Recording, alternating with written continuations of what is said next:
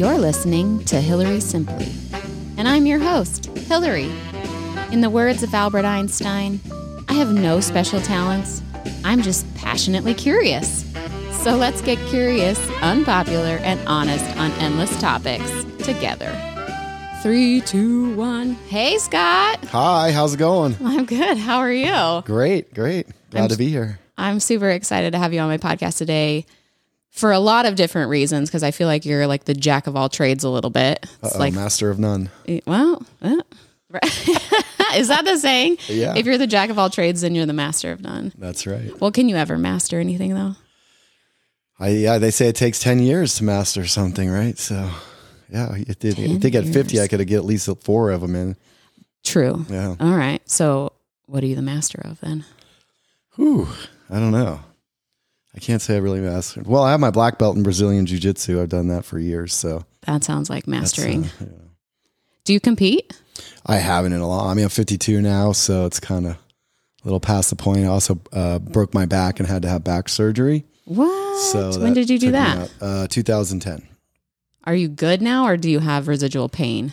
Well, I recently I did some stem cells down at my hospital and I'm about 90 percent pain free since then. Before that I was in pain pretty much 24 hours a day, some type of uh, pain. Uh, I had a lot of sciatic pain from it. Um, Wow. but since doing the stem cell treatment, I'm way better. Okay, well, it's beautiful that you asked that because one of the biggest things I wanted to talk to you about was your hospital. Okay. So, could you tell my listeners kind of like who you are and what, what you've got going on down there? Oh, sure. My name's Scott Nelson, or Scotty, most people call me. And um, I'm one of the uh, founders of Chipsa Hospital. Uh, we're located outside Tijuana, uh, Mexico, in a little sleepy beach town called Playas, which means beach. And um, Oh. Is it on the beach or near the beach? It's about three blocks from the beach. You can see the beach good. Uh, The sunsets are amazing there. Um, we're a 27 room cancer, mostly cancer focused, but we also treat uh, autoimmune issues as well.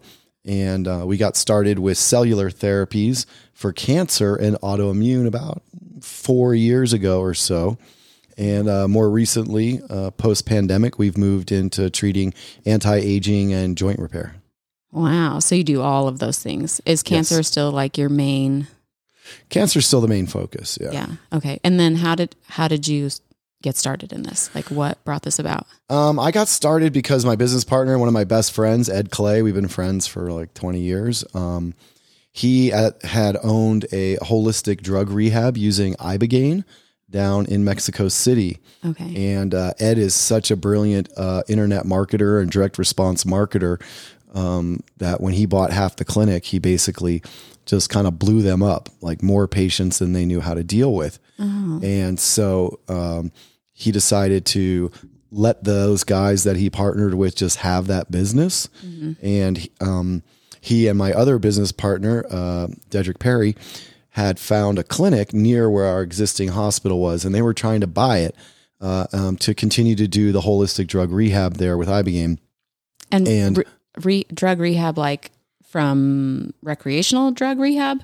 Uh, could be, yeah. So uh, Ibogaine is a root uh, that comes from Africa, um, not legal in America, and Ah. um, basically you take uh, an extract of this root, and um, it's uh, it's a psychedelic experience. But what it does is it blocks all the opiate receptors um, in your brain, so you get rid of at least all of the physical withdrawals. Um, from opiates. Now, people use it for other th- other drugs and stuff, Yeah. but it is most effective on opiates. So some people that came down there um, were recreational drug users that wanted to get off, uh, but a bulk of them uh, were people who were prescribed a lot of pain pills by their doctors for an injury like I had or something like that, and um, either they can't get off the pain pills or they moved on to street drugs because their doctor pres- stopped prescribing them. Uh, so a lot of people experience uh, for instance, myself, when I got my back surgery for two years, my doctor would write me pain pill prescriptions like they were candy, just refill, refill, refill, refill. And um, I think that frequently happens to people until they just cut you off cold turkey. And then the system doesn't give you any support to deal with the withdrawals. And those yeah. withdrawals can be very severe for people. Well, yeah, because even uh, drug rehabilitation is not typically covered by most insurance, right? Right. So even if you have a desire to get off of pain pills, there's not a lot of support for you. And that's basically what happened to Ed. You know, Ed was a high level mixed martial arts fighter, uh, blew out his knees, and uh, had a team doctor that prescribed pain pills for him. And he tried really hard to get off them multiple times. Um, finally, spoke with a doctor who told him, "Look, America's behind the times on healthcare. Google ibogaine." Uh, he checked it out, went down there. Three days later, he was uh, drug free, no withdrawals, and thought to himself, you know, like, how does the whole world not? You know, he thought America has the best of everything, like most Yeah. Americans do, but quite frankly, we we don't in some situations. Yeah. So okay. So and so he opens this. He blows it up. it, You know, does right. really so they well. found another clinic that was right near the hospital, and um, pretty much on the day that they were going to finish finalize the purchase and everything, their attorney figured out that the medical licensing paperwork was fake, and so they, as fate would have it, they bailed out of that deal, but they took a taxi and ended up driving right by Chipsa, the hospital that we ended up purchasing, and took a picture of it, sent it to a real estate guy. Real estate guy was like, I know this hospital, I know the owner, this is what it is. Ed started uh, doing a Google search, and it turned out that that hospital was the original Gerson Therapy Hospital, started by Charlotte Gerson, Dr. Max Gerson's daughter, about 40 years ago. And um, that hospital just happened to be uh, the number one hospital in North America for one of the treatments we still use. is called Coley's toxins. It's one of the original immunotherapies. And Ed had read a study uh, done in the early 1900s about um, Coley's toxins for rheumatoid arthritis. Ed's mom was very sick with rheumatoid arthritis, borderline, uh, you know, she might die from it.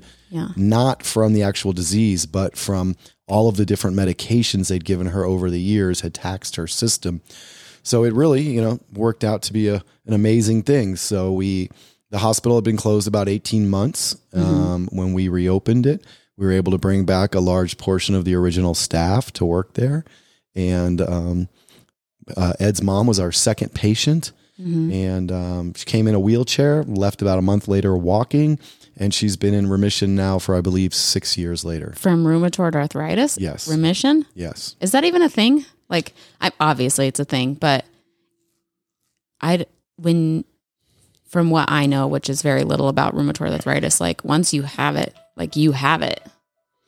Yeah. So, I mean, you're talking about American medicine. So, Yeah. Yeah. I didn't even know it was possible to go into remission. There's a lot of things that are possible outside the U.S. Okay, so are most of your treatments that you do at the Chipsa hospital not allowed in the United States?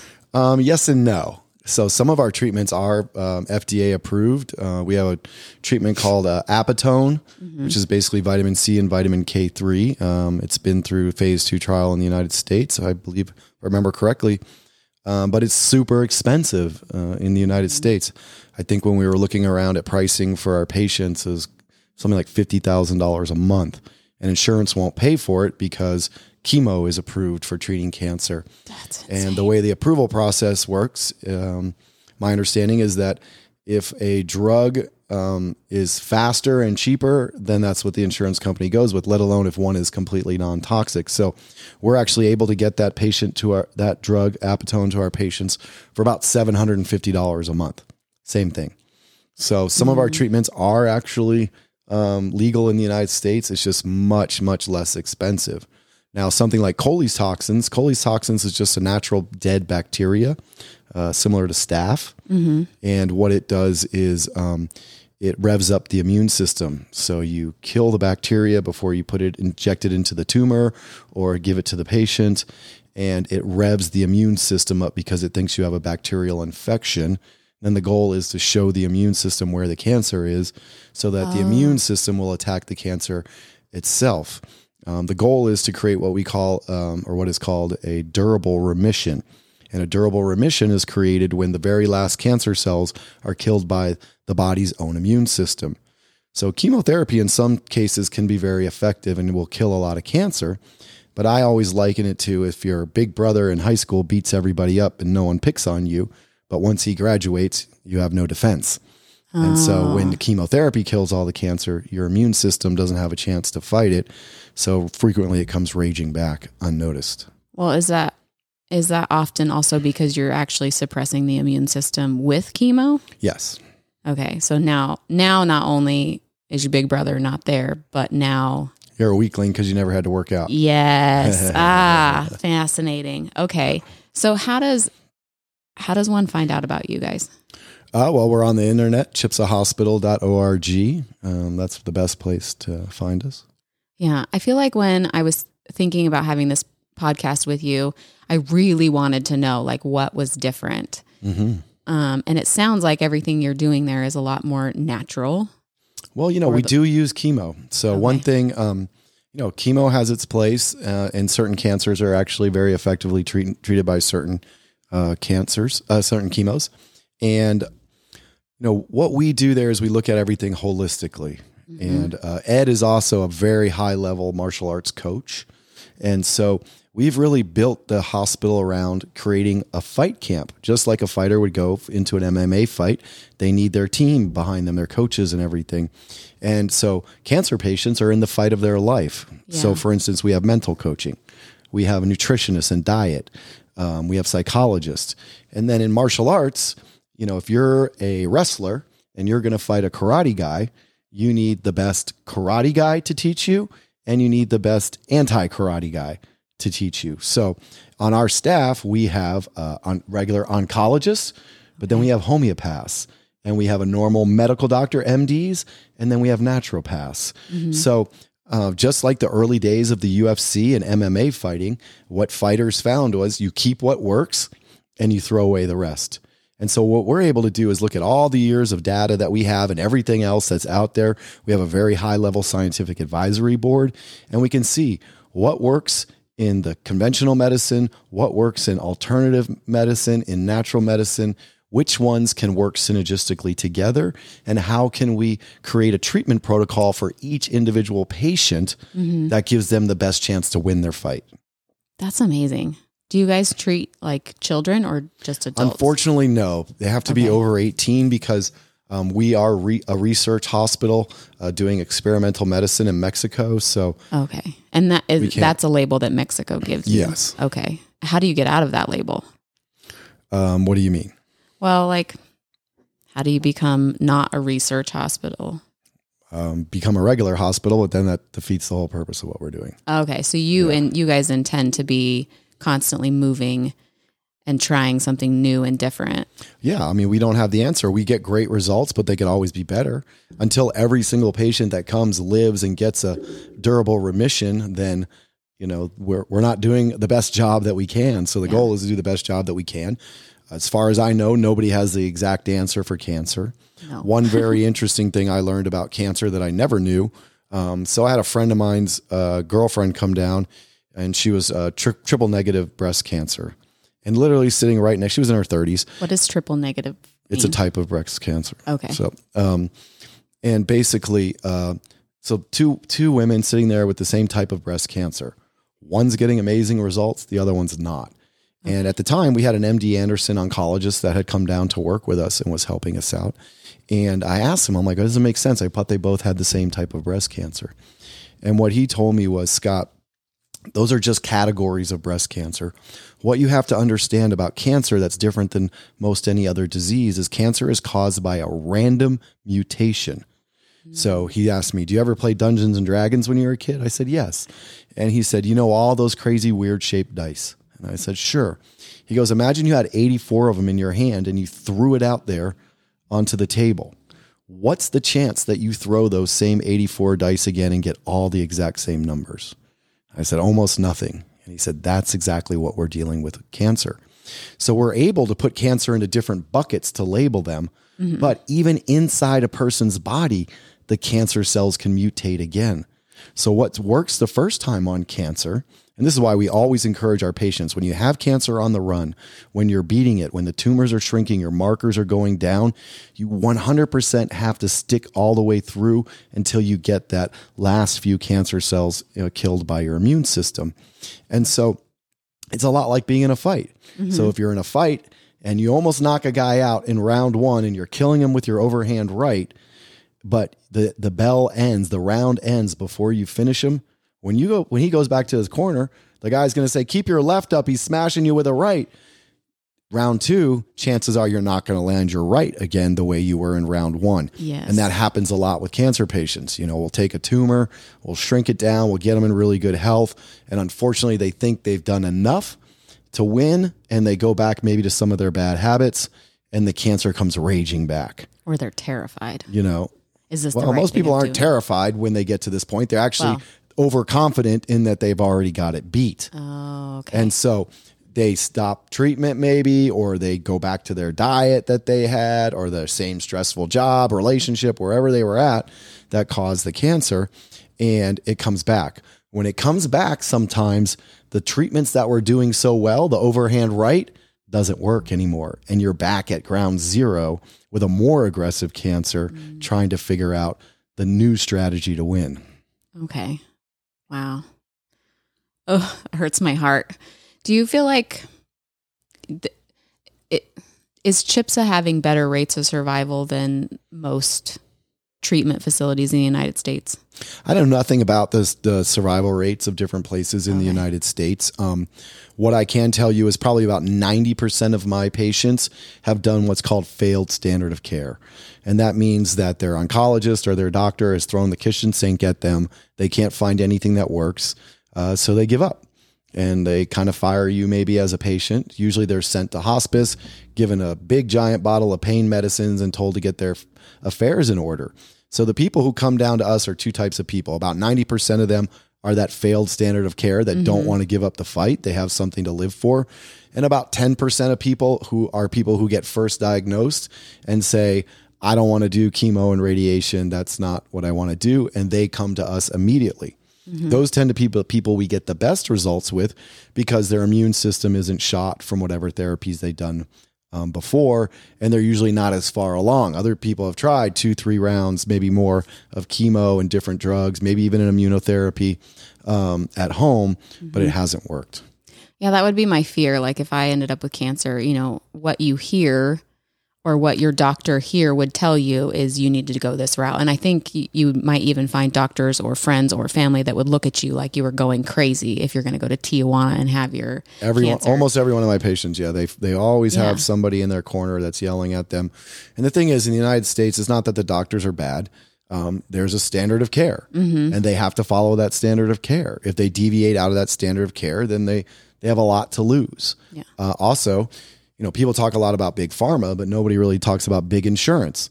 The insurance companies frequently, from hospital to hospital, what they will approve and what is in that standard of care is the only tool in the toolbox that doctor gets. That's So, and it's usually not too big of a difference from hospital to hospital. So, even if you're going to one of these big name, super famous cancer places, or you're going to your local oncology center, um, it's good to ask, you know, like what's your standard of care? And in my experience, again, I'm not a doctor, an expert really in this, just from talking to thousands of patients, it's it's it's all the same stuff very closely. That's nuts. Uh, That seems crazy that you, we would allow insurance company to dictate what we're the treatment that we're going to get because they may or may not cover it. That's where we are. Ugh. So how do we fix that? Any ideas? Well, you know, there's um there's a lot of uh, momentum, I would say, in the system that we currently have, and uh, by momentum I mean money, finances. So, you know, people talk about changing the system. I think the only way to change the system is for the right people to get in it and redirect it. So, if you imagine a giant raging river coming down uh, the mountain, it's a lot easier to divert it and turn it into a different direction than it is to dam it up and start a new river. So it's really about um, you know people becoming more aware, and then people getting into those different fields that want to move things in a new direction. Uh, unfortunately, it seems like in the United States we're actually moving the opposite way. More and more naturopaths are being shut down with what they can administer and what they can do. Um, you know, I know recently a lot of compounding pharmacies have been outlawed to make certain uh, more natural uh, drugs, and uh, you know the, the know, there's parts of, of pharma that are great that do a lot of great work and stuff. Um, But other parts, unfortunately, are very profit driven. And, um, you know, it's just it, the system is the way it is. I don't think that doctors go to med school to do, to, you know, to be stuck in this position. They don't know, but they get out of med school, they get into a practice or they go work at a hospital and you know, rules are rules. You either do it this way and and you can bill insurance and have a practice, or you can try to become a cash pay practice, which a lot of doctors do. Mm-hmm. Um, but like if you're brand new starting out, good luck. You know, Yeah. you have to get into the system, work the system, and uh, you don't know what the system really is until you you get into it. So you get into it. Well, I think this goes right along with when um, the new Insurance Act came in, and a lot of doctors ended up retiring because they were forced to do even more things that were, you know, in line with the system or whatever, and they were just like, I can't, and I just throw my hands up and be frustrated about it. Um, oh, it's so interesting because I was listening to another podcast recently where they were talking about big pharma and how they they have these trials and they use third party companies to do the trials but then when the data comes out they are allowed to or they are in charge of the data and they don't release it but they'll do like a, peer review of their own like in house to say mm-hmm. what happened in the trial.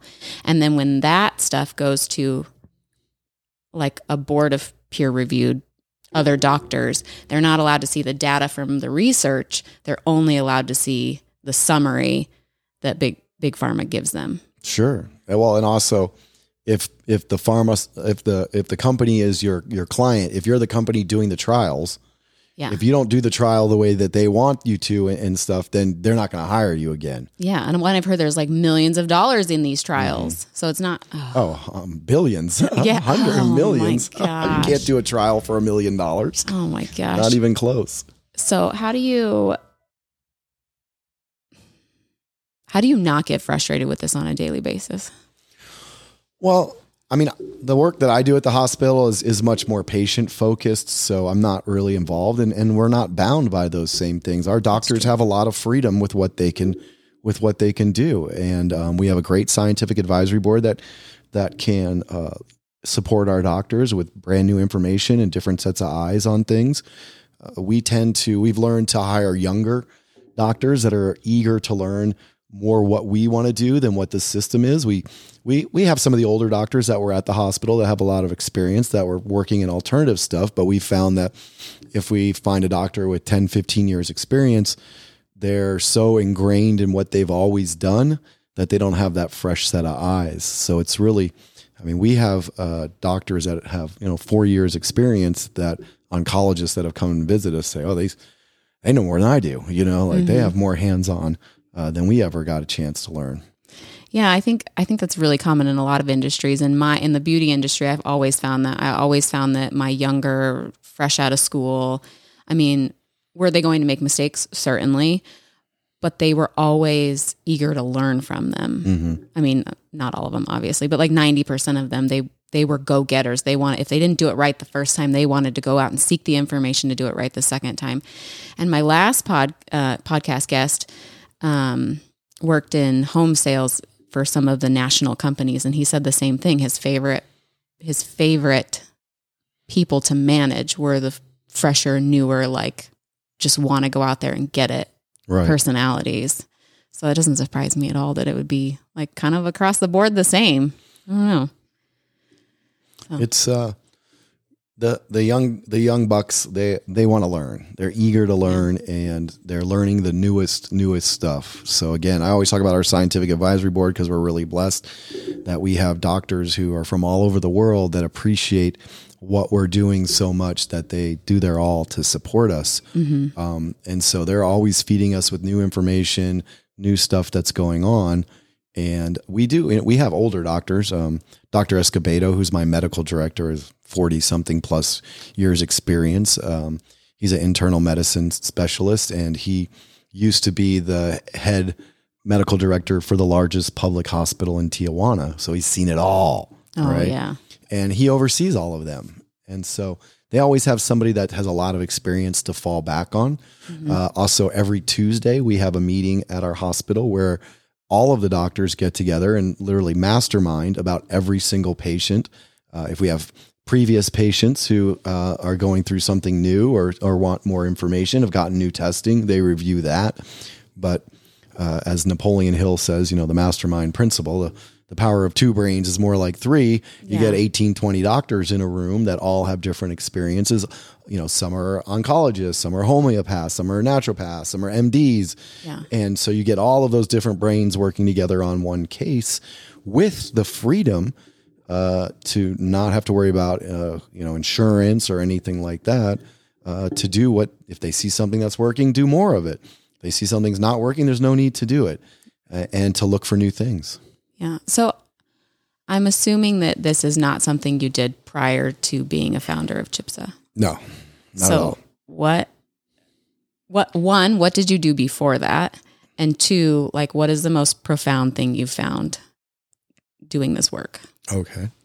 Um, so before Chipsa, I was really involved in the martial arts. Uh, Mm-hmm.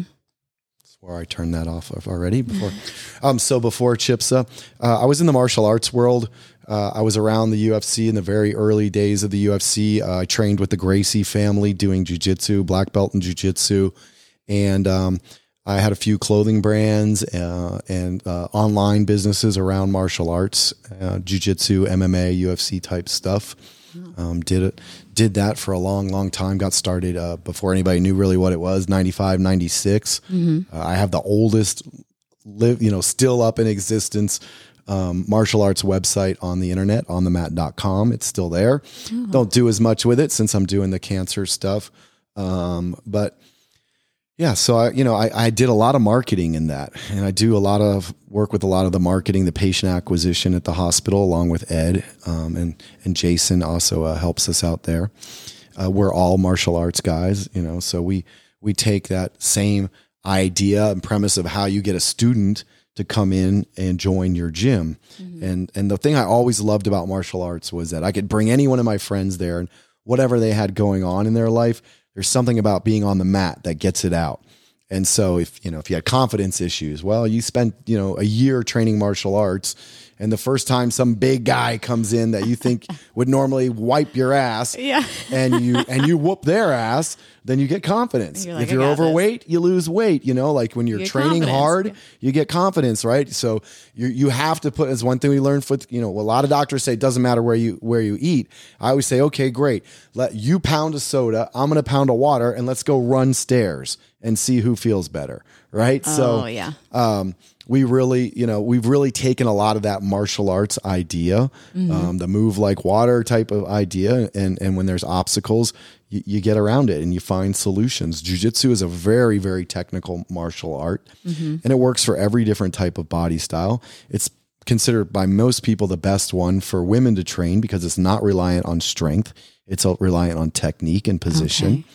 And so, you know, that's that's what I'm doing. I I'd moved down to Brazil. I trained and competed in Brazil for years, and I dedicated my life to that. Uh, Ed came along and um, he told me about this project that he was doing. Um, I was living in LA. He said, "I need to drive down to Tijuana and meet the owner of this hospital. You want to go with me? You're like, said, why not? Let's go." You know what I mean? Let's so we drove down there hospital in Tijuana. and um, you know you don't have to see too many people uh, come in in a wheelchair and leave walking uh, to shift your your your gears. You know, I still love jujitsu. I'm still involved, um, but I did. I the thing I love about both of them is is that it's a chance to change lives. You know, and, and at the hospital we're literally pulling people out of the grave. It used to be. I remember we were talking about this not like maybe a year ago. Uh, you know, when when somebody would get out of a wheelchair and walk and like get that back, it was like, oh my god, like ooh, praise the Lord, you know. Yeah. now it happens so frequent. You're like, okay, great. Like, hey, you know what I happy mean? Tuesday. So, yeah. um, well, that's a good thing to have happening so yeah. often. um, as far as like, God, I'm trying to think what the most profound things are. Um, I'll tell you one of them. That's an interesting one, and it's around faith. Okay. And so, um, you know, having been there literally like in the last seconds, the last minutes, the last hours of so many different people's lives. I work on the floor with the patients myself. Uh, myself and Sarah Peterson, we teach a class there called Power of the Mind, uh, where, where we work on coaching and focusing the mind, meditation, and goal setting, things like that um, for the patients, a lot like we would do for a, a martial arts person, for a fighter. And um, I really started to realize, you know, I, I grew up Christian, you know, but didn't really ever go to church or mm-hmm. anything like that. I really started to notice the difference between somebody who had a very strong faith and Wow. somebody who didn't. And the the calmness, the the okayness with their own passing, the difference between somebody who had and I, and it does and not and, I, and we've had every different faith come down there, you know. Yeah. Uh, It's just it's just believing in a higher and, power. or believing in a higher power gives them power in those final moments of their life, whether it's a month, a week, a day, an hour, a minute, that the person who doesn't have that faith doesn't have. And and so spending so much time with all I love my patients. I love there's nothing I like more than going to the cafeteria, sitting down at lunch with them or Mm-hmm. sharing a meditation with them, teaching the class, just going to their rooms and checking in on them. Unfortunately, we have patients that come alone. They don't have a companion that can come with them. So I spend more time with those people. And um, that's probably one of the one of the craziest things for me to just like really start to put that together. Um, and then also that same MD Anderson oncologist that came to work with us share with me uh, a very similar experience for himself, and he actually wrote a book about it. And that's he said, you know, you know, imagine being an oncologist for 30 years and pretty much 100% of your patients die, right? Like maybe 97, yeah. 3% make it. And over and over again, you're losing these people. And that was something that he really, um, that he took away from too. He's like, oh, funny you should say that. I wrote a book about it, you know, like, a- Oh my gosh. a very similar thing. So um, that's probably one of the more profound things. And the, the other one is really the power, actual power of the mind. Um, our original medical director that opened the hospital with Charlotte Gerson back in the day, he's since retired. Um, you know, he told me very on, uh, very early on in working in the hospital, he said, I can tell in the first 30 minutes whether or not a patient has a chance to make it. I was like, really?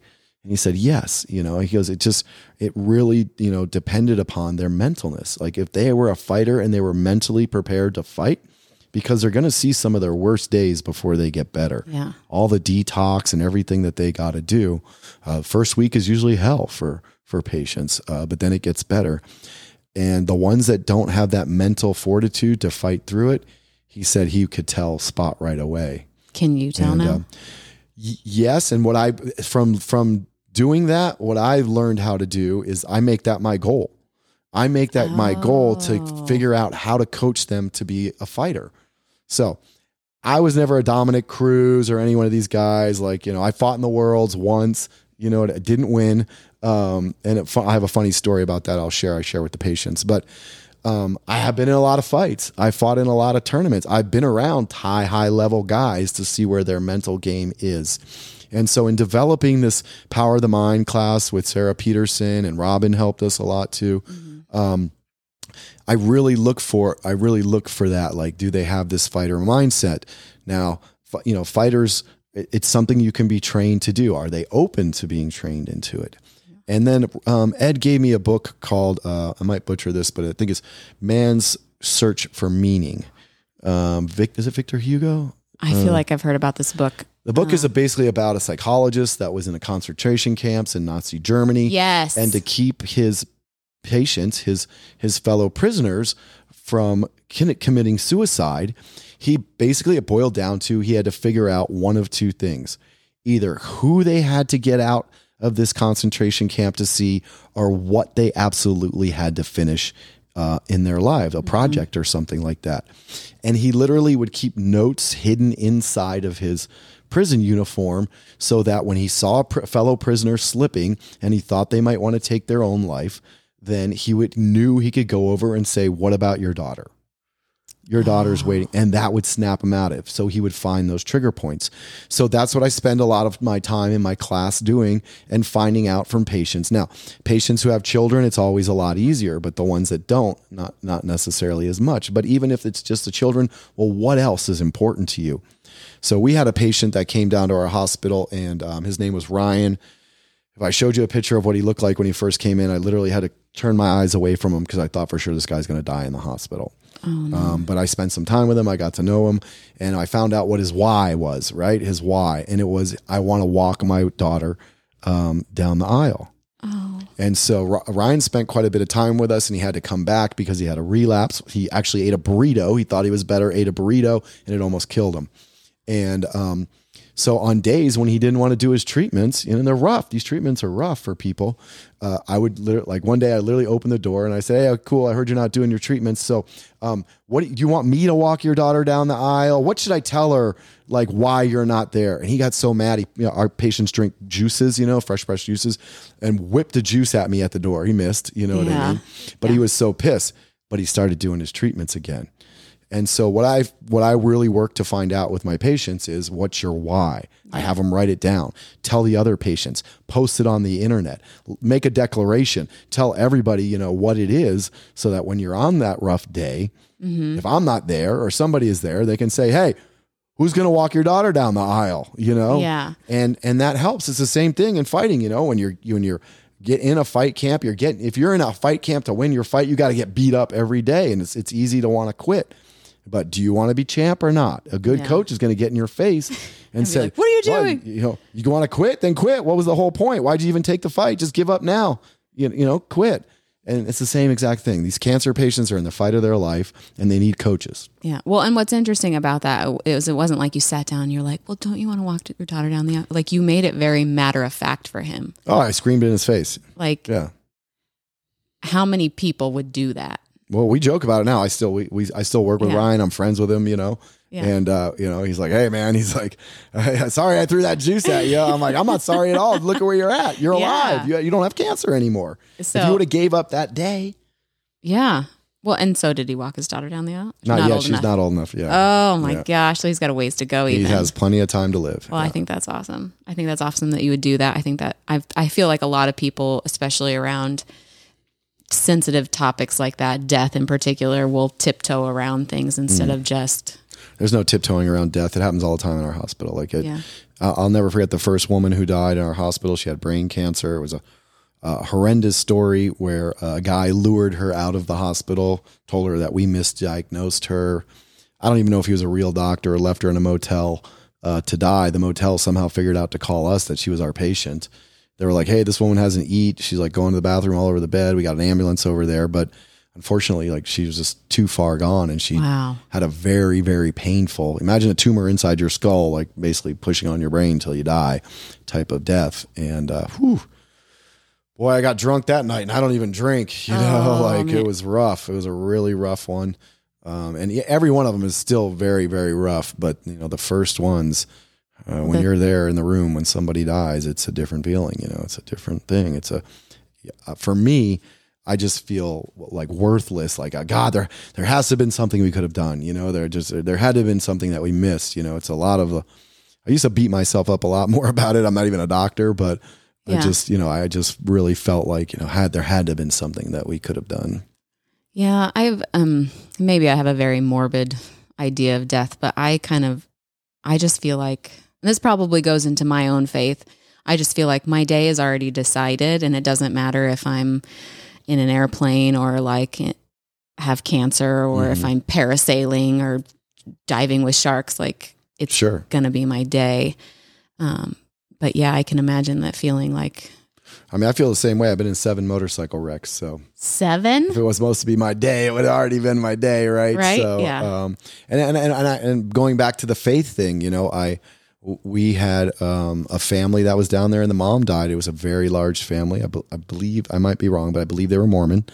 And um, God, it seemed like we had gotten her so close to doing better, but cancer is crazy, right? And just very quickly, she um, she passed away, and uh, I was sitting there. Like I became very close with the husband and and the family, and uh, know, I apologized to the guy. I said, "Man, I'm so sorry." And he said, "I don't know why you're apologizing to me." He's like, "God picked this day."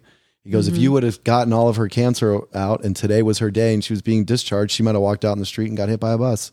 Yeah. and just his calmness and how like he was so okay with it it really took me back and, and made me kind of like rethink things um Yeah. you know quite a bit Yeah, I think I've said this to other people before, and maybe even to my listeners that like I've had two cousins die very tragically, and they were scenarios where it was just like it was just the right situation. yeah And I'm like, that either makes you think that everything is by chance or everything is by design. And I just choose to believe that it's all by design. i believe it's a choice too yeah So, going back to your faith on it, like do you feel like that has changed how much how spiritual you are?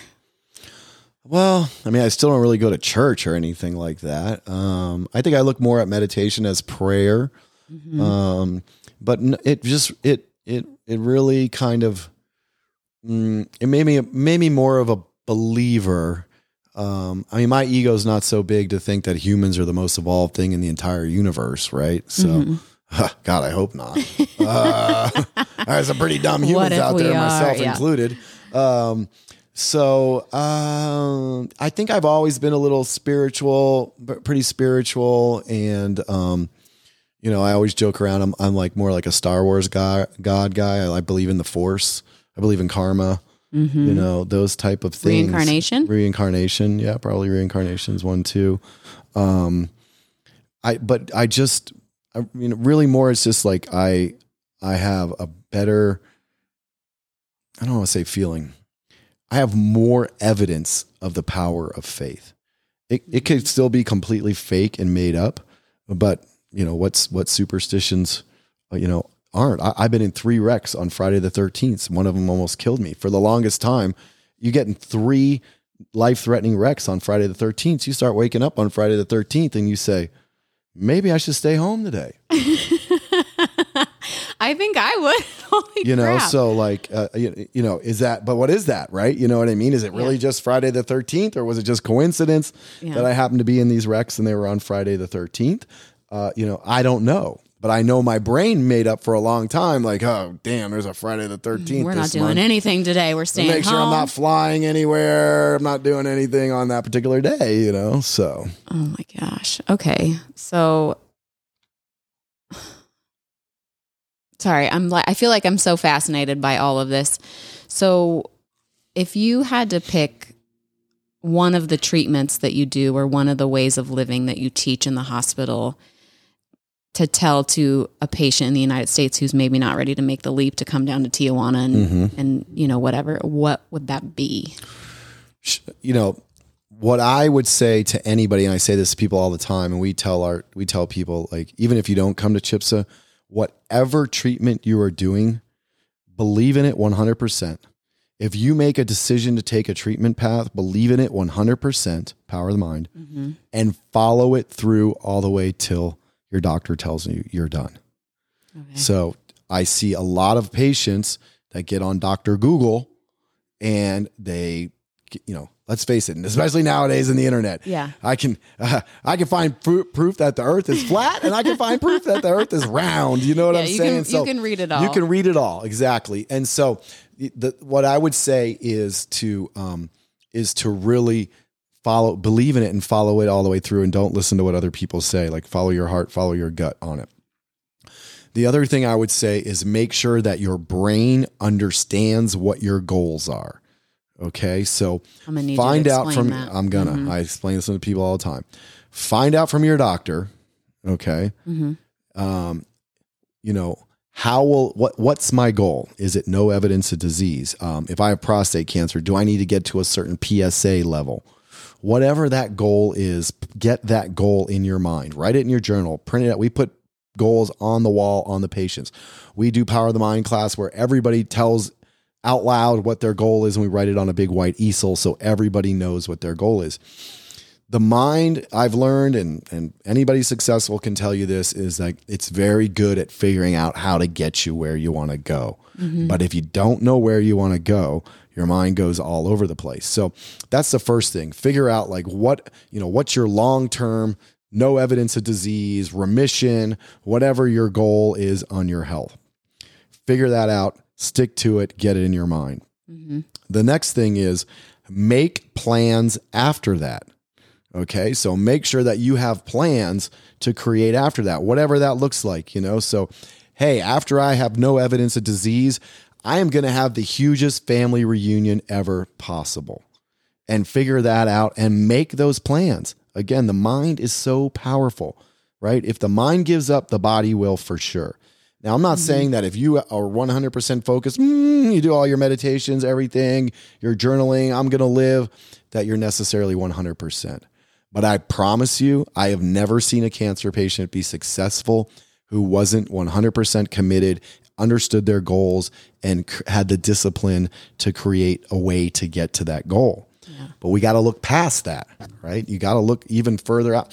What's the trip that you always wanted to do? What is that? You know, make those plans concrete in your mind and, and really do and do those things. So the mind is super powerful. There are people that get placebo drugs on clinical trials that read what the side effects are and get the side effects. Yeah. Okay. It's called nocebo, right? So if the mind can give you the negative side effects, what can it do on the positive? I feel Right. like some women will do this when they're trying to get pregnant. Like, do my boobs hurt? Am I like, is my stomach getting bigger? Like, I, what? I have a headache? Is that? And they'll like make their body think that they're pregnant, and then they'll take a test and they're not.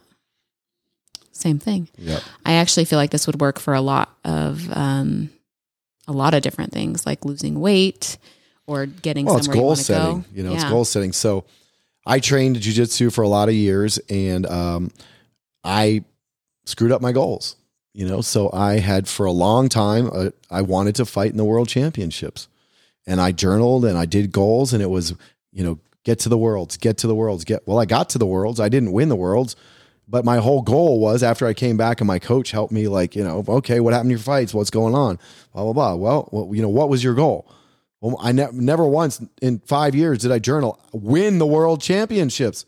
It was get to the world championships. Well, I got to the world championships, Oh. made it to the second round. Woohoo! You know, and I got my ass whooped. Uh, so again, like my goal, I'm not saying if I would have journaled because I'm not that good. I'm pretty good. You know what I mean? Like I'm not that good.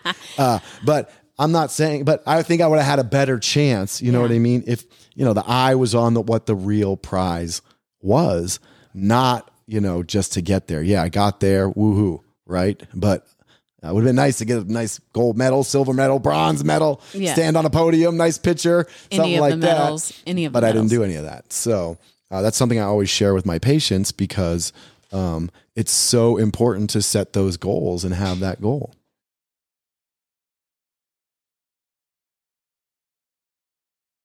You said you had a funny story about the worlds.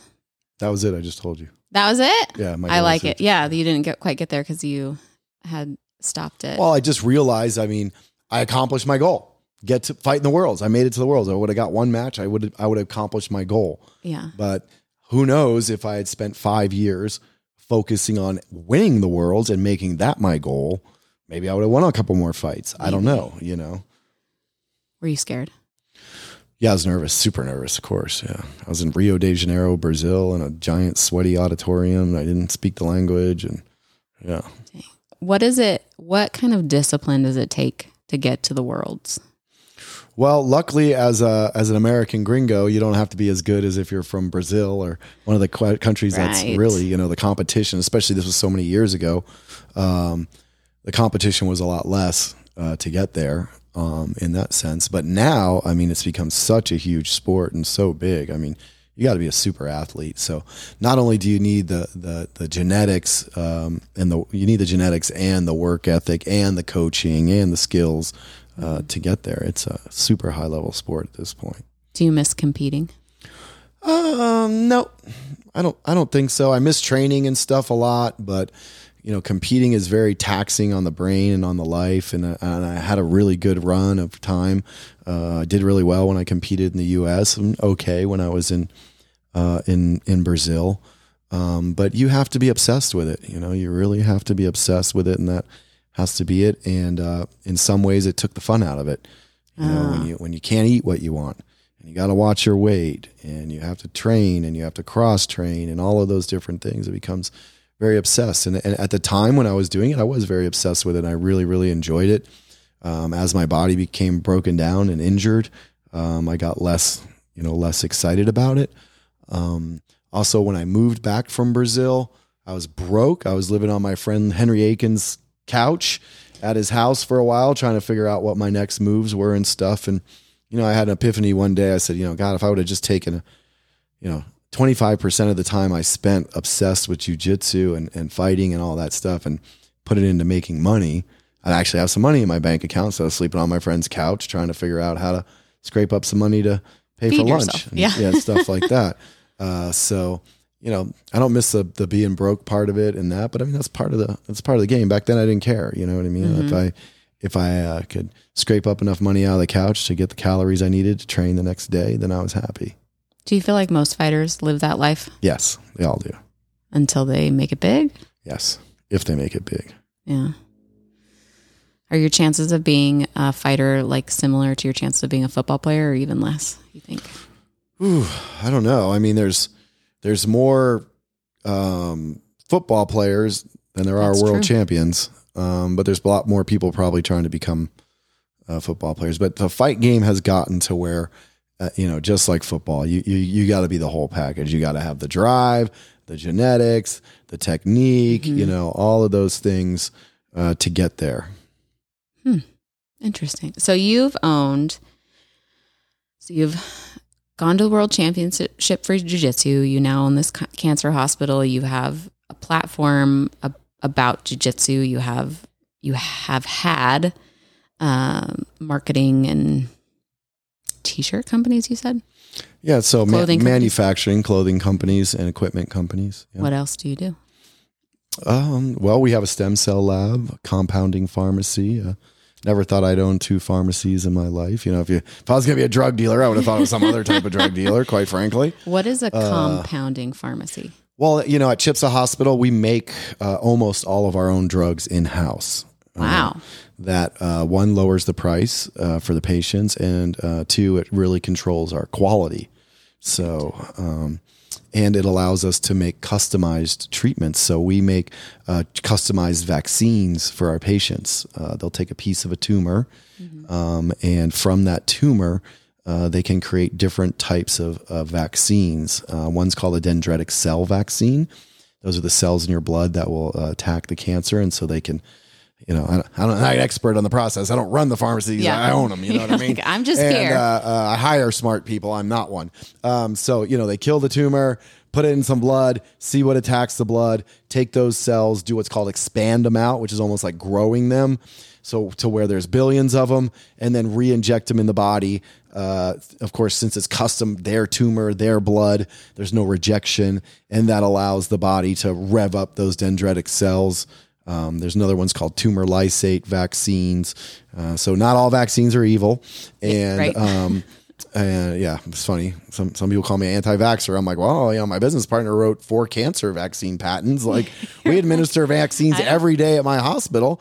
Just because I don't think I need a COVID vaccine, I already had COVID. Now I'm an anti-vaxxer. You know, like, I feel the same way. Uh-huh. interesting. You know, like okay, you know, I mean, if I don't like Pintos, I'm an anti-car.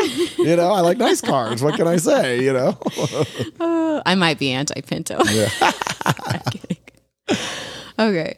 So, man, it's just so okay. So, you create these vaccines for the tumors. Anything else you do?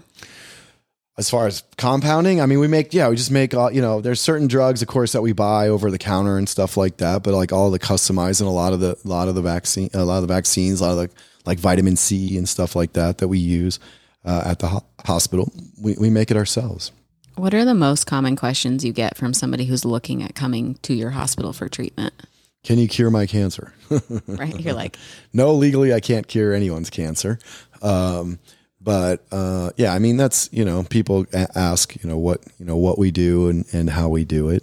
Um, you know people are tend to look for the silver bullet in things. They don't very rarely did somebody very quickly get cancer. It's lifestyle decisions over time uh, that allow the cancer to um, grow and take shape take form in, in our bodies. And um, you know, people don't realize that, uh, as far as I know, there's no silver bullet, there's no pill, no shot, no anything like that that just makes cancer vanish. It takes a lifestyle change. Um, we do a lot of mental and emotional work. You know, when we when we're uh, in the past, depressed, holding on to anger, uh, it changes the chemistry of our body. And uh, when we're in the future and anxious and worried about the future, it changes the chemistry in our body. So it's very um, important for us to, you know, find out. Well, what are you grieving about? Who are you angry at? Like, what's going on? Let's get this out of our our system. Uh, we use some similar things that uh, you know we do in discovery or breakthrough uh, at Choice Center, like little ones uh, with our patients. and like um, forgiveness and forgiveness and gratitude and just Mm-hmm. you know getting you know just getting it off getting it out of there shifting a mindset. shifting Yeah. the mindset exactly I feel like this day and age in society, we have this very victim mentality. especially these last few years huh? Uh, it's been rough. I don't know. I mean, I don't know what you think, but for me, sometimes like I just want to live my life again and I feel helpless. Like I Mhm. can't. Like I'm not allowed to or something. Um, and sometimes it's based on what I want to do. Like I love cruising is my favorite form of travel. And because my children aren't vaccinated, they can't go. So we don't go. Um, but it's my unwind because I, I was I was telling another guest I had like my my favorite thing to do is be on a cruise ship looking out into the open ocean with no land in sight and realizing like how puny I am in this world. And it actually makes me feel good. yeah Like it's like a relief. i could see that And so not being able to do that because somebody's not allowing me to, although I rationalize that like this is my choice, I'm choosing not to be able to do that. It's hard.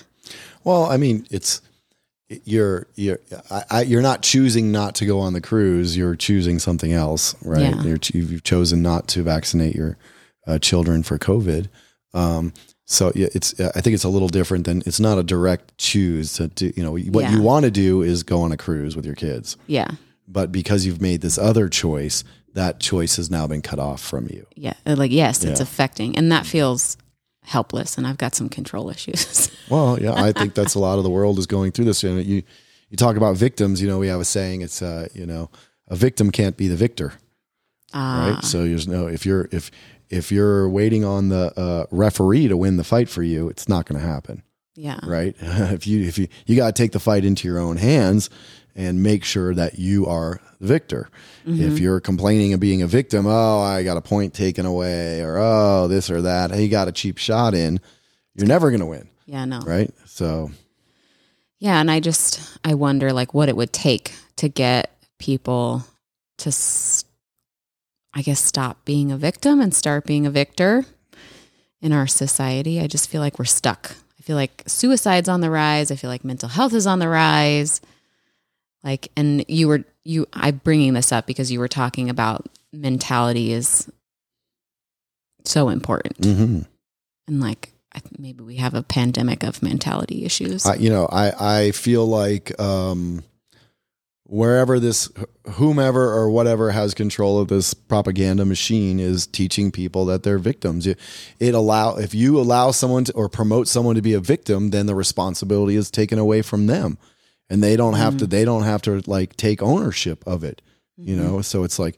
Hey, I can own up that I didn't win the worlds, or I can say, "Oh, well, it was in Brazil. The the referees weren't fair and this bad i lost points on this call and that call Mhm. but you know it's, it's the same thing you know I, I i feel like you know right now in america successful people are being punished looked down upon you know like oh you're successful But- and the idea that it's somebody else to become successful took something away from you you know, it's like, no, Ah. you have the chance to listen. I've lived all over the world the Middle East, Europe, South America, all over the world.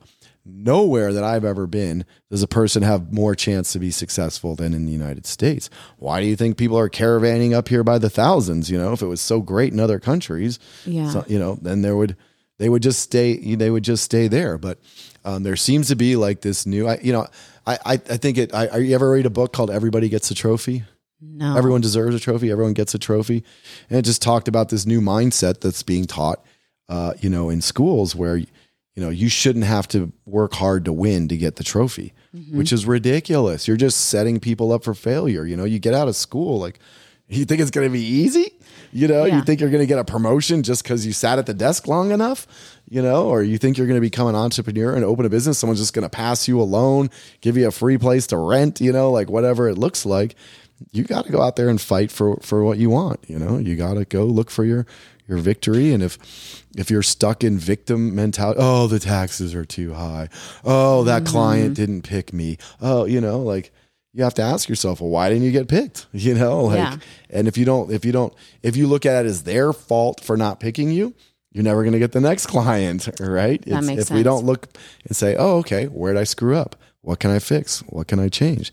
That's victor uh, mentality. A victim is I've done nothing wrong. Everything should be handed to me. This should be easy. Mm-hmm. And I'm not sure exactly where that is getting taught to people or or told to people, but um, they're not making any winners. It sure seems like there's a lot more losers rolling around these days than Oh, winners. man. You know? Yeah, it, it kind of feels like that. And and then sometimes I feel like maybe I'm also just kind of disconnected.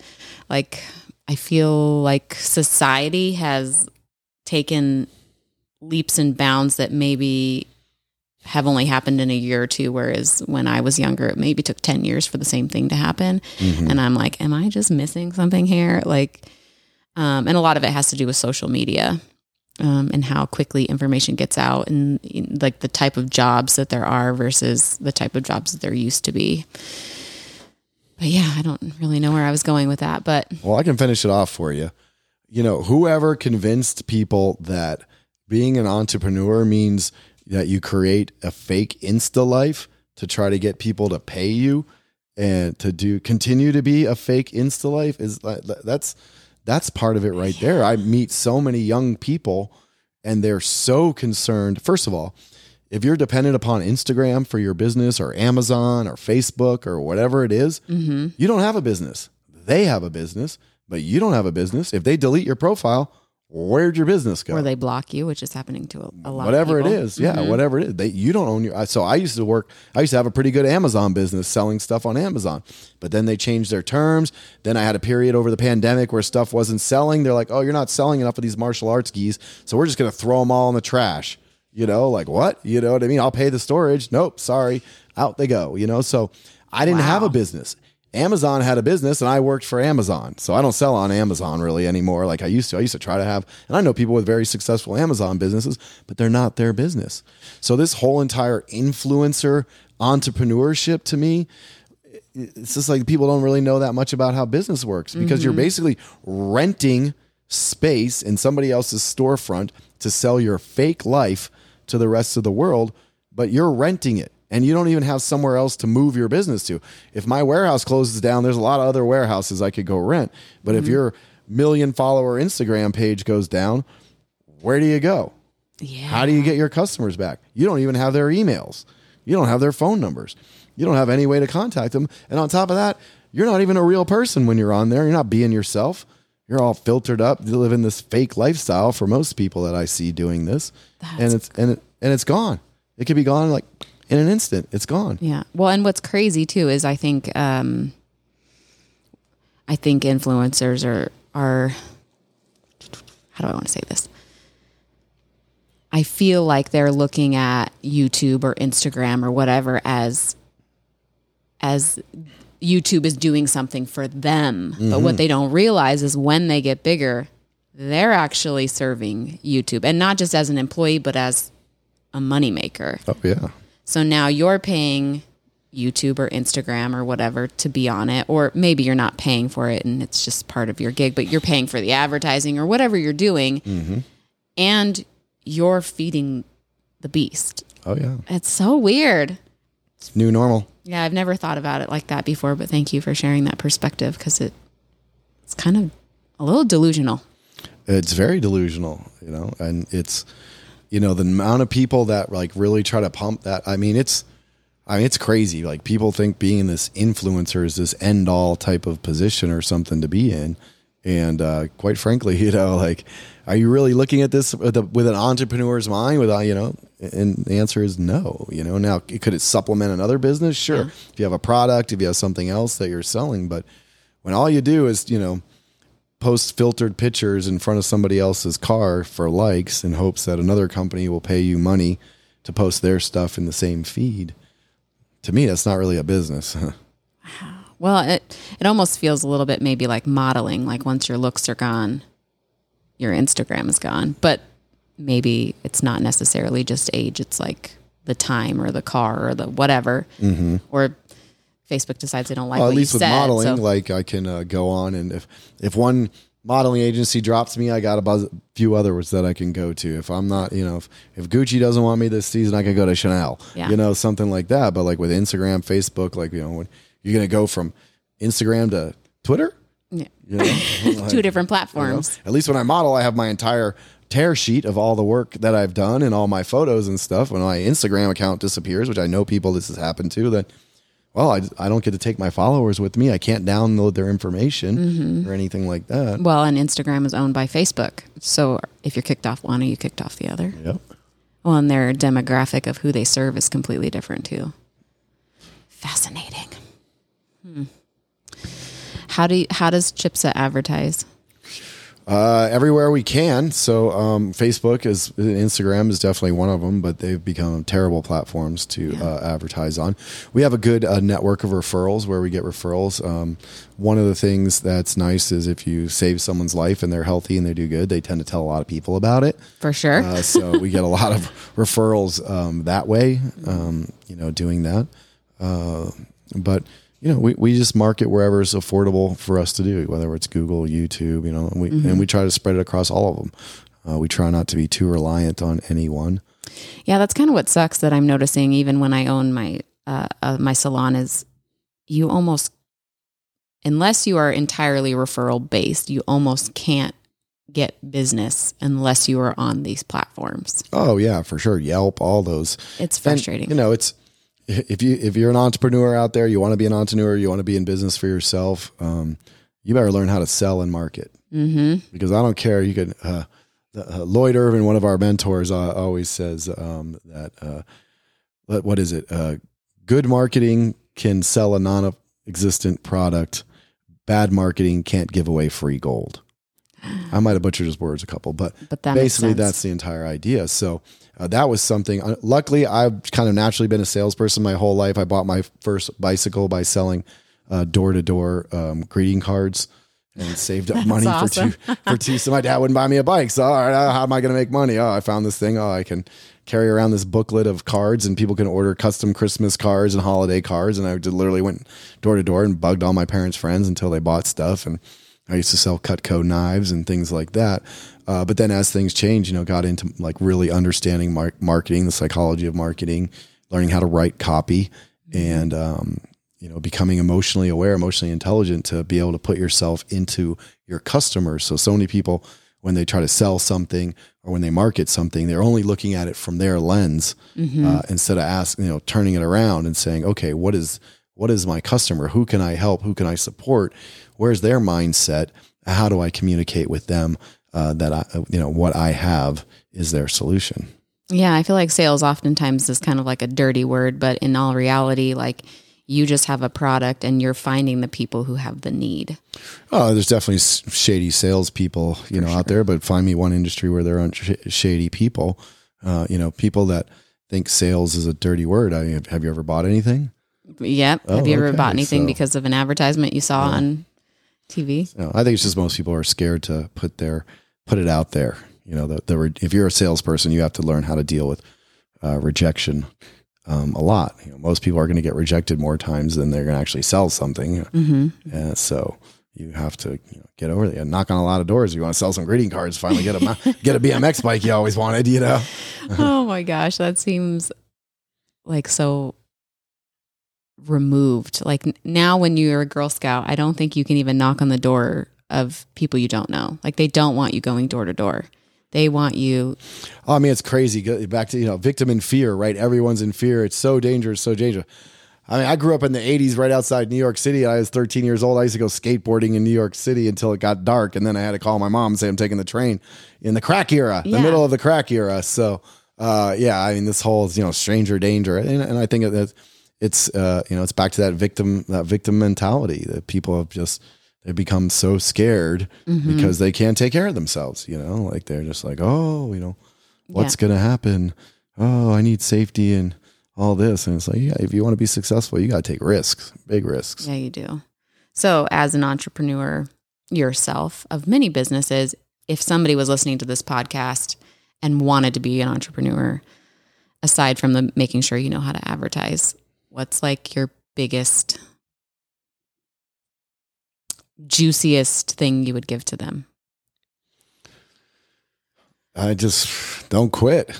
You know, Keep going. And you gotta get- get rich or die trying. You know, like uh, you know, get focus on your goals and figure it out, and and you know, really make sure who you align yourself with. So I've had bad business partners in the back in the past, and um, if you're not in alignment with the vision and and what where the company is going, just like I think in a marriage, although I've never been married, um, you know, if you're not, you know. You, you- don't wait till you're a year, two years into the business to figure out, oh, we are completely not aligned. Make sure that if you are going to partner with somebody, or and that and the people that you're going to hire.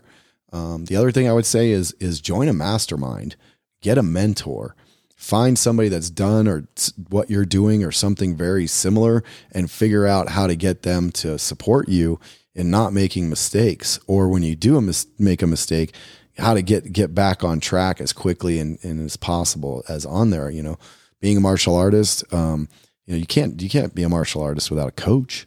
You can't be a successful. I, I, I read once on a- on an airplane, uh, Tiger Woods had eight coaches. You know, like driving coach, strength and conditioning, diet, like all these different putting coach. You know, all these different coaches. So, get a coach, get a success coach. Uh, don't try to do it and figure out. Uh, you know, I'm going to do it my way. You know, Yeah. uh, you know. The other thing I would say to people is that, you know, if you if you want to, I heard Richard Branson say, if you want to be a billionaire don't try to find an industry and turn it into a billion dollar industry.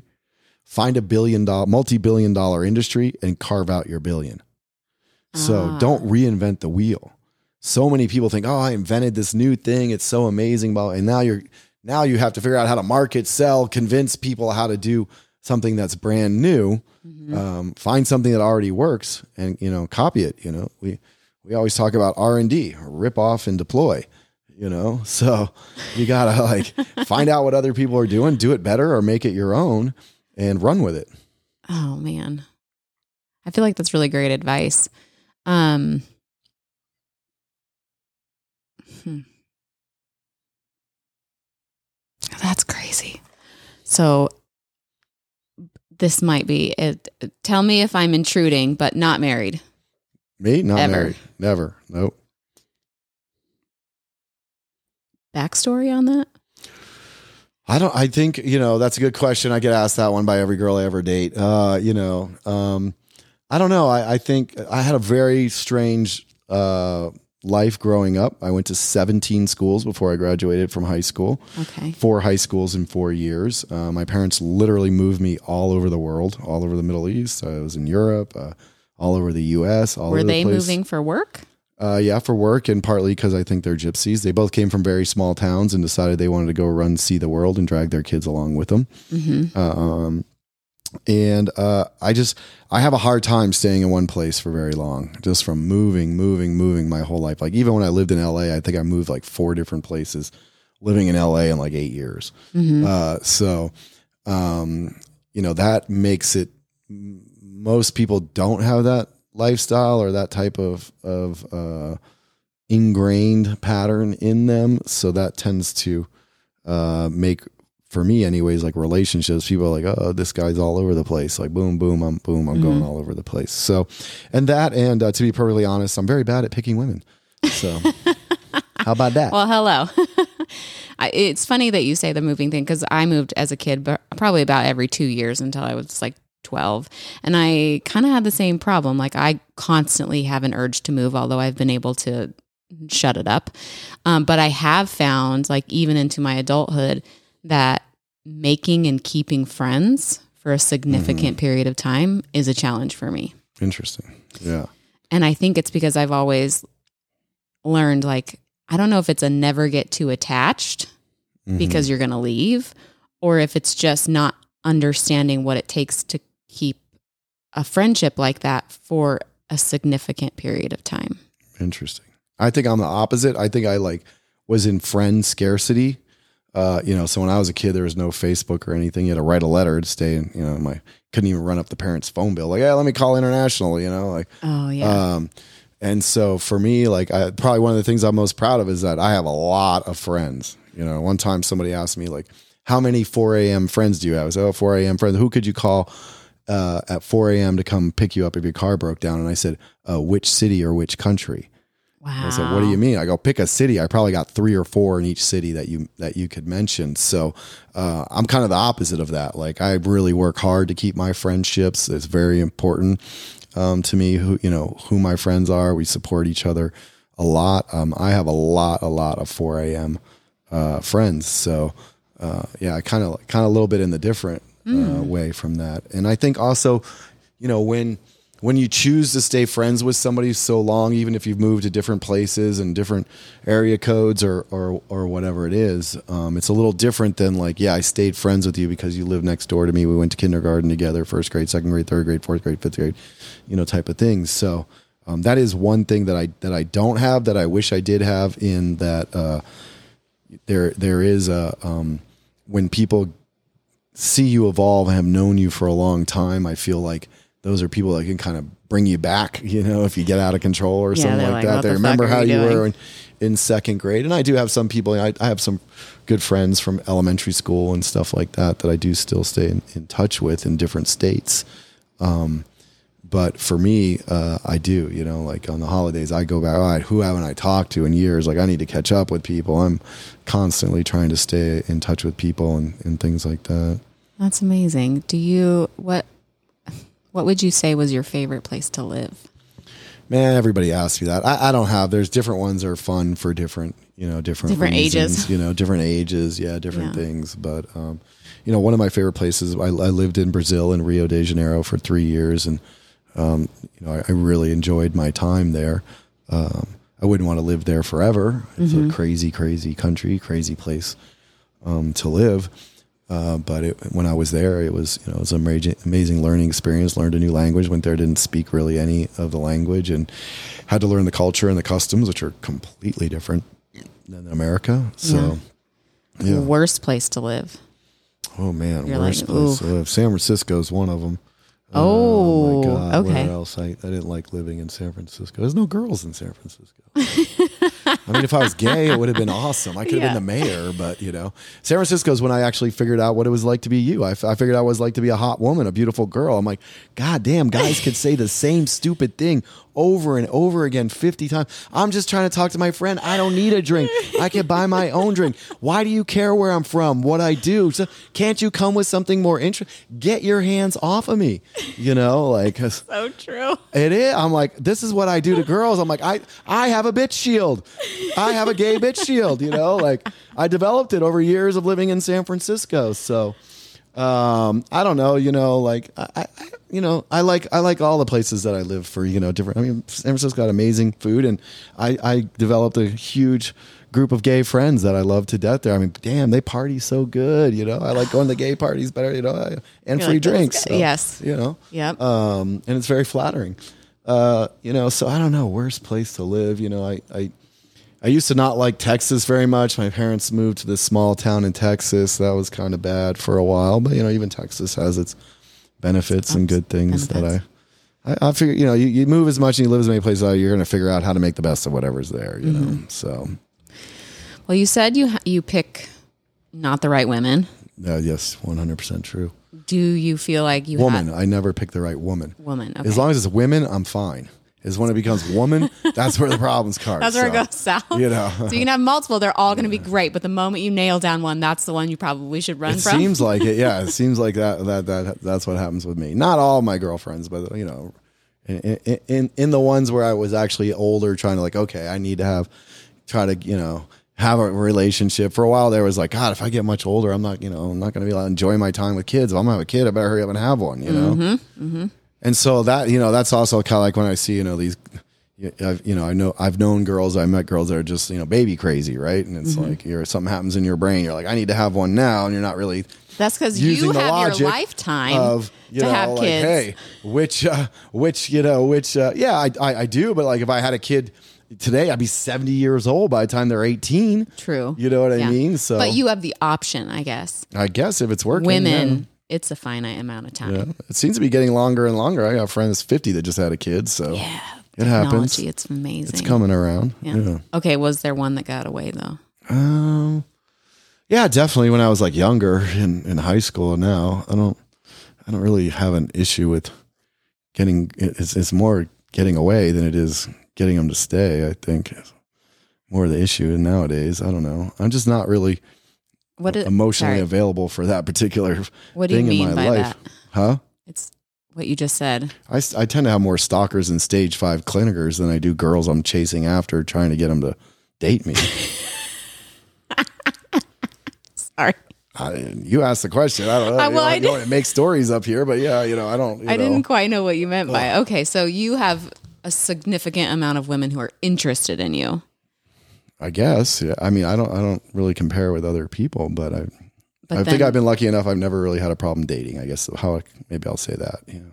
Okay, so I'm trying to work this out in my brain. I mean, when you're the new kid in school, everybody's interested in you, right? You got you go, you know, you move to this small town in Massachusetts or Connecticut or all these places, Mm-hmm. Texas that I've lived, you know, and coming from somewhere else, you're interesting.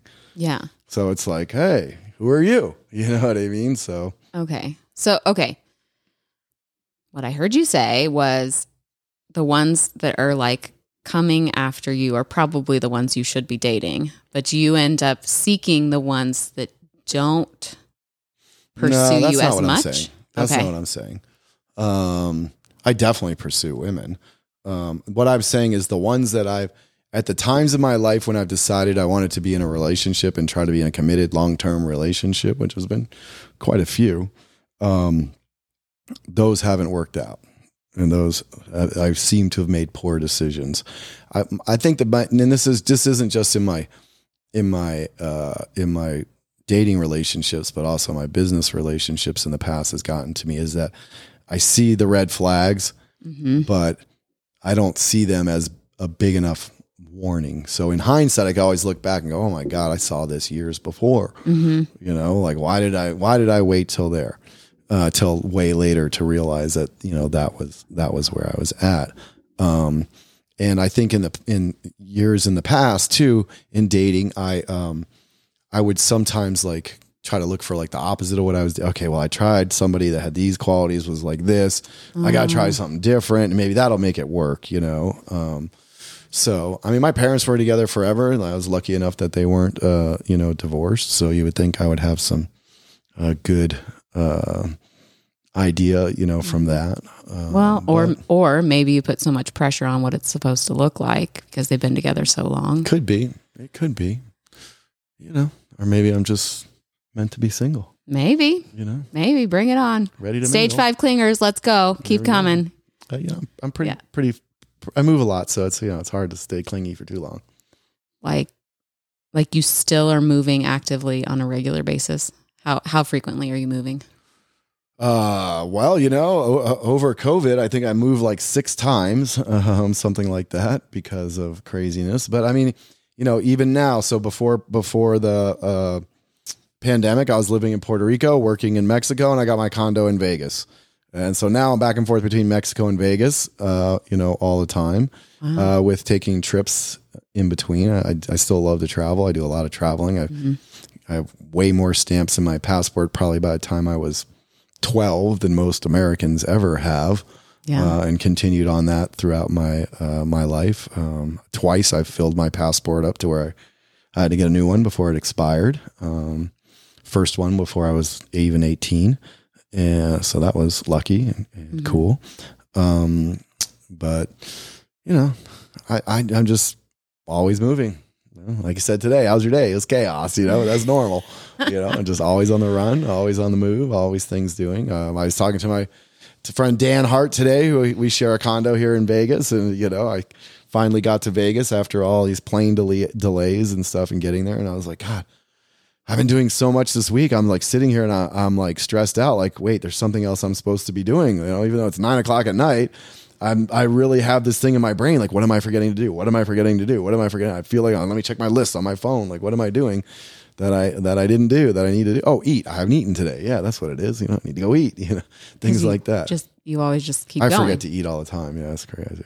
That is crazy. Barely like right. I ate ran right before I ran over here. Was the first time I ate like three o'clock or whatever it was when I called you. you have like your own intermittent fasting situation going on. Accidental intermittent fasting is what I call it. Yeah, people are you intermittent fast? I go not on purpose, but yeah, sometimes. Kind of. Sometimes I forget to eat for two days. How's that? You know. Oh my gosh. You, you, well, maybe maybe you haven't gotten in a relationship yet because it can't keep up with you. That's a good one. That's probably you. But anyone that could keep up with me, they'd be going on their own space, you know, doing their own thing anyway. So I don't know. I mean, I do think about having a kid sometimes. It'd be fun to have a kid. You know, I like kids. I love teaching martial arts to kids Scotty and stuff Jr.. like that. You know, uh, I'm sure I would have daughters as punishment, but um, you know, Sally, whatever her name is. Um, but uh, yeah, I don't know. I'm not just trying to run out and have a kid with somebody either. Yeah. Well, I've had plenty of offers. I was going to say there's I used to work at a long-term cryo storage for reproductive tissues. Anything is possible. There you go. You don't even you don't even have to just have with some random. You can have picked out of a book. I don't know. Oh, crazy. I heard unvaccinated sperm is the new gold. So who knows? really? That was a meme, but yeah, I don't know if it's true. It might be true at this point. I don't know. Oh my gosh. I just noticed your shoes, which Yeah. since we're we are talking and I not on video. my socks were brown. I mean, black, not brown. This happens when you put them on in a dark closet. I didn't notice that part. But you have Mickey on your shoes. I do, yeah. You're a Disney fan? Uh no, I'm a Gucci fan, and these were the Gucci Year of the Rat limited edition shoes. So See, I got them. yeah, that's hilarious because I'm sitting here like, oh, he's a Disney fan. No, Gucci. No, Gucci. Okay, well, if you walk by my suitcase over there, it has a Disney shirt in it. I'm a Disney fan. Awesome. All right. Well, I'm not, you know, I don't dislike Yeah, Disney, well, but they're an amazing entrepreneurial company. they sure are. Yeah. Holy cow, man, do they have their hands in like everything, things you wouldn't even think about. Mm-hmm. Hmm. We got Big Pharma and Big Disney. Right?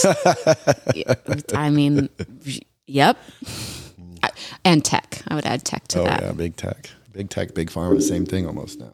Why do I feel like you're somebody that's going to be like on one of the uh, first spaceships that allow civilians?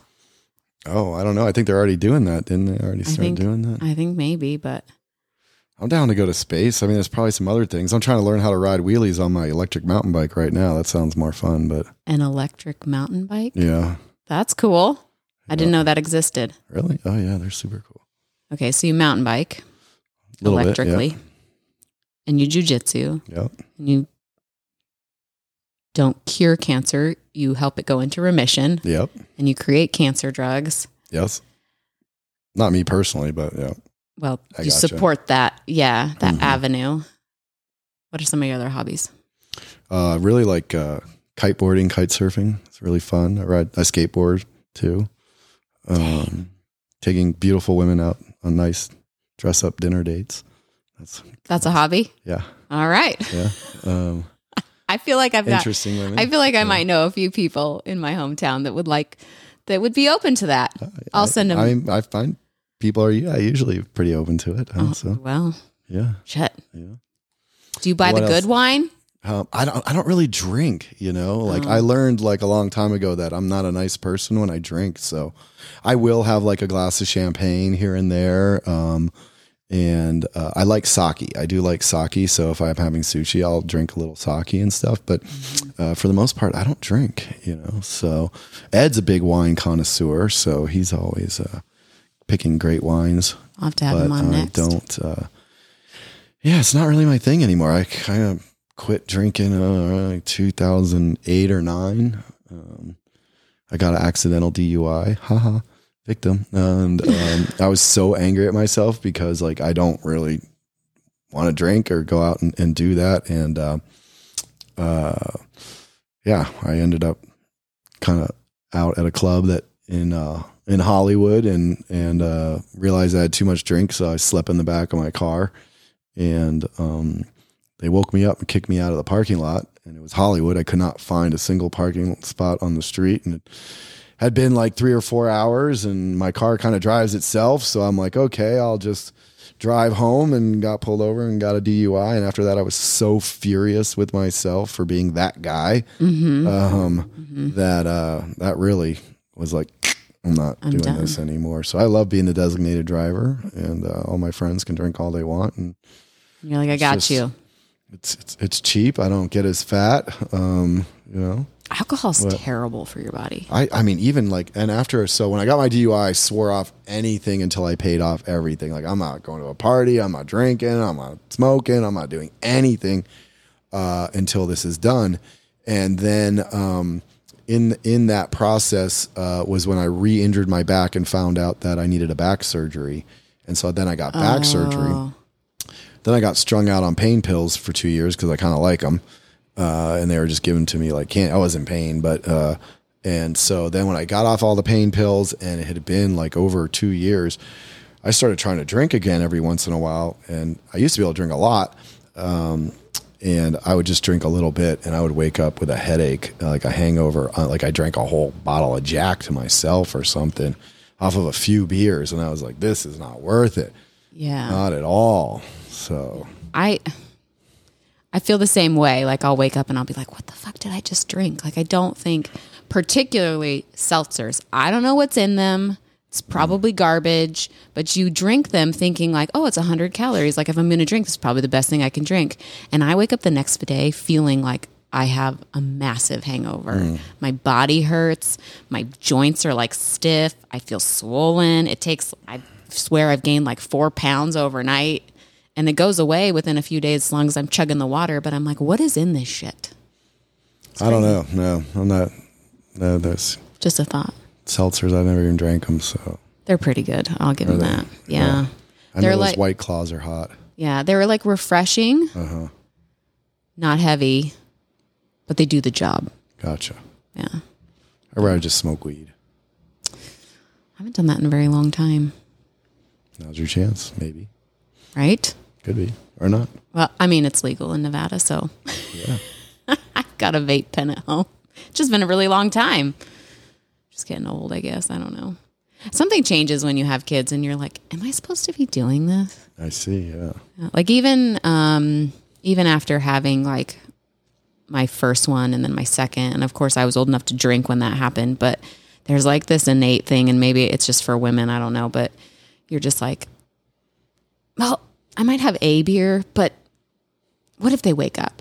What if they wake up in 2-3 hours and I'm not capable of like it's awfulizing, I'm sure. Like what if I can't get them to the hospital if they like choke in their sleep or I don't know, it's very weird, but Yes, I think you ward off a lot of that See, that's stuff. why maybe I haven't had kids because I'd be like, ah, let them choke. I can always make another one. oh, I never take my dog on a leash, and people are like, well, what happens if your dog runs away? I'm like, I'll get another one.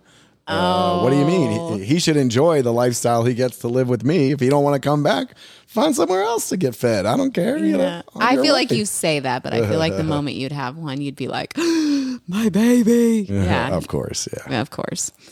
But um, I guess before we wrap this up, because we got a course to go to. We do. Yeah, what? Oh, Um, are we supposed to be there already? no, we got like thirty minutes. Oh, thank God. Yeah, you might have to eat. Yeah, I, I brought some food with me. So Good. Okay. So if you were talking to somebody who is maybe on the fence between going the traditional route of cancer treatment and going like the CHIPSA route or the more natural way, mm-hmm. what might you say to them? Because in, okay, this is this is my thought process and maybe it'll help you answer this question.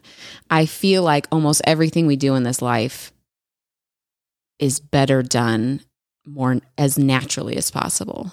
What we eat, like how we communicate with each other, like I don't know. This is very save the planet of me, but like recycling, like the more we can get down to the the basics of things, mm-hmm. like even in our relationship life or our social lives, like the less we complicate it, the the better off we are. And so when I'm ta- when I'm talking to you, it sounds like even though you're utilizing chemo, you're trying to get people to as as organic or naturally be treating their cancer as possible. So like their own body. Well, do the least amount of damage that we could. But Yeah. before I answer that question, I first want to ask you a question. What makes you think you could save the planet? Hmm. I think you've been programmed. What you Ah. really should be thinking is save the humans because this planet was here before the humans. And I tell you what, I'm really willing to bet that's going to be here after the humans are gone. So I don't know why people talk about saving the planet. because so the planet's going to be here either which way. So, anyways, what I would tell somebody, uh, and, and this happens to me every day. I had a phone call today of somebody whose mother has cancer, and um, first of all, I would tell them do as much research as you can, get as many tests as you done as you can, as many different genetic tests, and find out as much as you can about that. Remember the genetic mutations I talked about about your cancer as you can. The second thing is I would look at it as healing yourself holistically. And whatever treatment form you go with, like I said before, believe in it and stick to it. There's certainly people that do conventional treatments that live, they get no evidence of disease and they're fine. Um, but some people it doesn't work for. So it's really about, you know, looking beyond just the medication, Mhm. right? You got to look at why did I get cancer? Okay. Mm. And I hear a lot of people say, oh, well, it's genetic. May- Maybe it is. I don't, you know, I'm not Well- sure there's so much evidence, you know, really on that, but maybe it's more genetic. You grew up in the same house as your mom. You ate the same food. You were around the same family members who were abusive. You were around all of these other contributing factors just to say, oh, well, I heard I had this gene and this gene causes cancer. Mm, there's people with that gene that don't get cancer. So are you being a victim to your gene? Oh. you know so it's really you know like uh, is that really what it is Yeah. you know what i mean so i'll give you for instance i have a friend and she had was diagnosed or told that she had the i don't even know how you say it the BRCA gene the breast cancer gene Oh, I have no idea. So uh, you would know better she- than I. Yeah, I don't know how to say it. I don't know. But anyway, so her doctor told her that she had this gene and she was likely to have breast cancer. So she top, chopped her boobs off and got implants. and I said, I'm like, you can't convince me that your natural boobs were more dangerous to you than fake ones. We take fake boobs out of women constantly. They have a shelf life, you know. I'm not against fake boobs in any way, but for real ones, but you know, I, I, I just to me like that a fact that a doctor would tell you, yes, your natural boob is more dangerous to you than a silicone, plastic, whatever they're made out of Yeah. implant is going to be for you.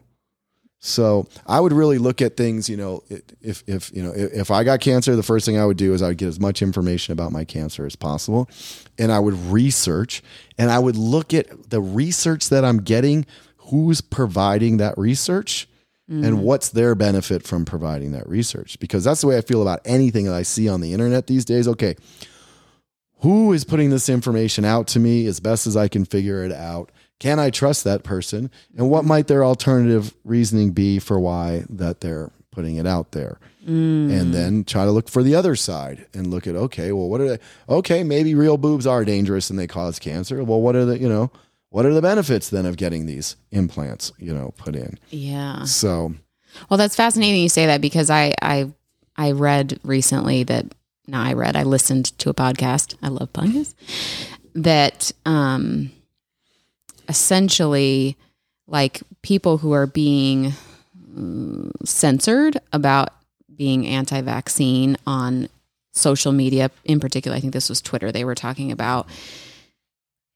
They would be censored on Twitter for saying something about the vaccine that may might not be proven or whatever. But the the interesting thing was is that the one of the corporate um what are they called trust the board members mm-hmm, is also a board member on Pfizer. mm-hmm. So then, I mean, I'm not saying that that's momentum. There's yeah. no money. Mhm. yeah, I'm not saying that that was necessarily why it was, but you got to wonder, like, Sure. look at the connection. So if Twitter is telling you yes, vaccine, and they're getting rid of things that are anti-vaccine, I mean, this will be the first time in history where people who uh, burn books, censor, right, are the Uh-huh. good guys. Mm, okay. Oh, Sure. weird. I've never thought about it like that before. Yeah. It just makes you, and I'm not saying vaccines are bad. Obviously, you and I, you've talked about it here, Mhm. and I'm all my children are vaccinated for everything else. But it does make you wonder, what's the motivation? hmm I, I- we, we don't have time to get into a vaccine conversation because we'll be here all day. We'll miss our class, but Yeah. uh, it's a crazy time that we live in, and um, yeah, I mean, to me, like you know, if people should be able to talk about what they want to choose, uh, I don't. I, I've had this debate with women that I've gone on dates with and, and friends of mine, and I don't understand how you can be pro-choice but then call me an anti-vaxxer. I'm pro-choice. I think you have the right to do whatever you want with your body, but clearly you don't have the f- same uh, opinion of me. Is it because I have a pee-pee? You know, is it because I can't have a baby? Well, wait, actually, men can have babies. I forgot. Um, you know, like what's the deal here? You know what I mean? Like, Yeah. So uh, there seems to be, again, I think it's all programming. We're all programmed from you know the very beginning, and uh, it's it's up to us to figure out like uh, where does my belief really come from? Where does my knowledge really come from? What am I making up about the world? What am I making up about myself? What am I making up about you, about somebody else? And um, Are you being true to yourself Are, I, when you figure I that am out? true to somebody else. You know, like Yeah. it's really, uh, you know, I am very uh, much uh, on the fact of just leave people alone as long as they're not hurting somebody else. You know, let them let them do what they want to do. Mm-hmm. Mm-hmm. You know, I don't care what. Who you want to have sex with? What do you want to do? What do you know? What do you want to be called? take? What do you Yeah. want to do? Any of that? Like, eh, as long as you're not hurting somebody else, okay, great, And so be it. do it. Yeah. Well, dang. Thank you, Hey, Scotty. Thank, thank you, you. for coming on and being just authentically you. Oh, well, I'm not not good at faking it, so. well, I appreciate that. And I think anybody listening to this would appreciate that too. Can you tell my listeners where to find, uh, how to find information on CHIPSA? Like, what's the. Yeah, chipsahospital.org, um, you know, is our website. We do free um, doctor consultations uh, for second opinions for patients uh, with autoimmune issues, cancer uh, issues. We also do anti-aging uh, and regenerative uh, repair. So uh, stem cell stuff, anything like that. Wow. Thank you so much. Thanks for coming pleasure. on. Yeah, Yeah. I'll be back. Oh, you better. Okay. Done. I'm going to use that. I'm going to use this recording of you saying that to be like, you said. It's pretty dude. much a contract, at Right? This point. Yeah, All right. Thank you, Scotty. my pleasure. If you enjoyed this episode, leave us a comment or like. If you'd like to see video content of this episode, follow us on our YouTube channel, Hillary Simply. And as always, stay passionately curious.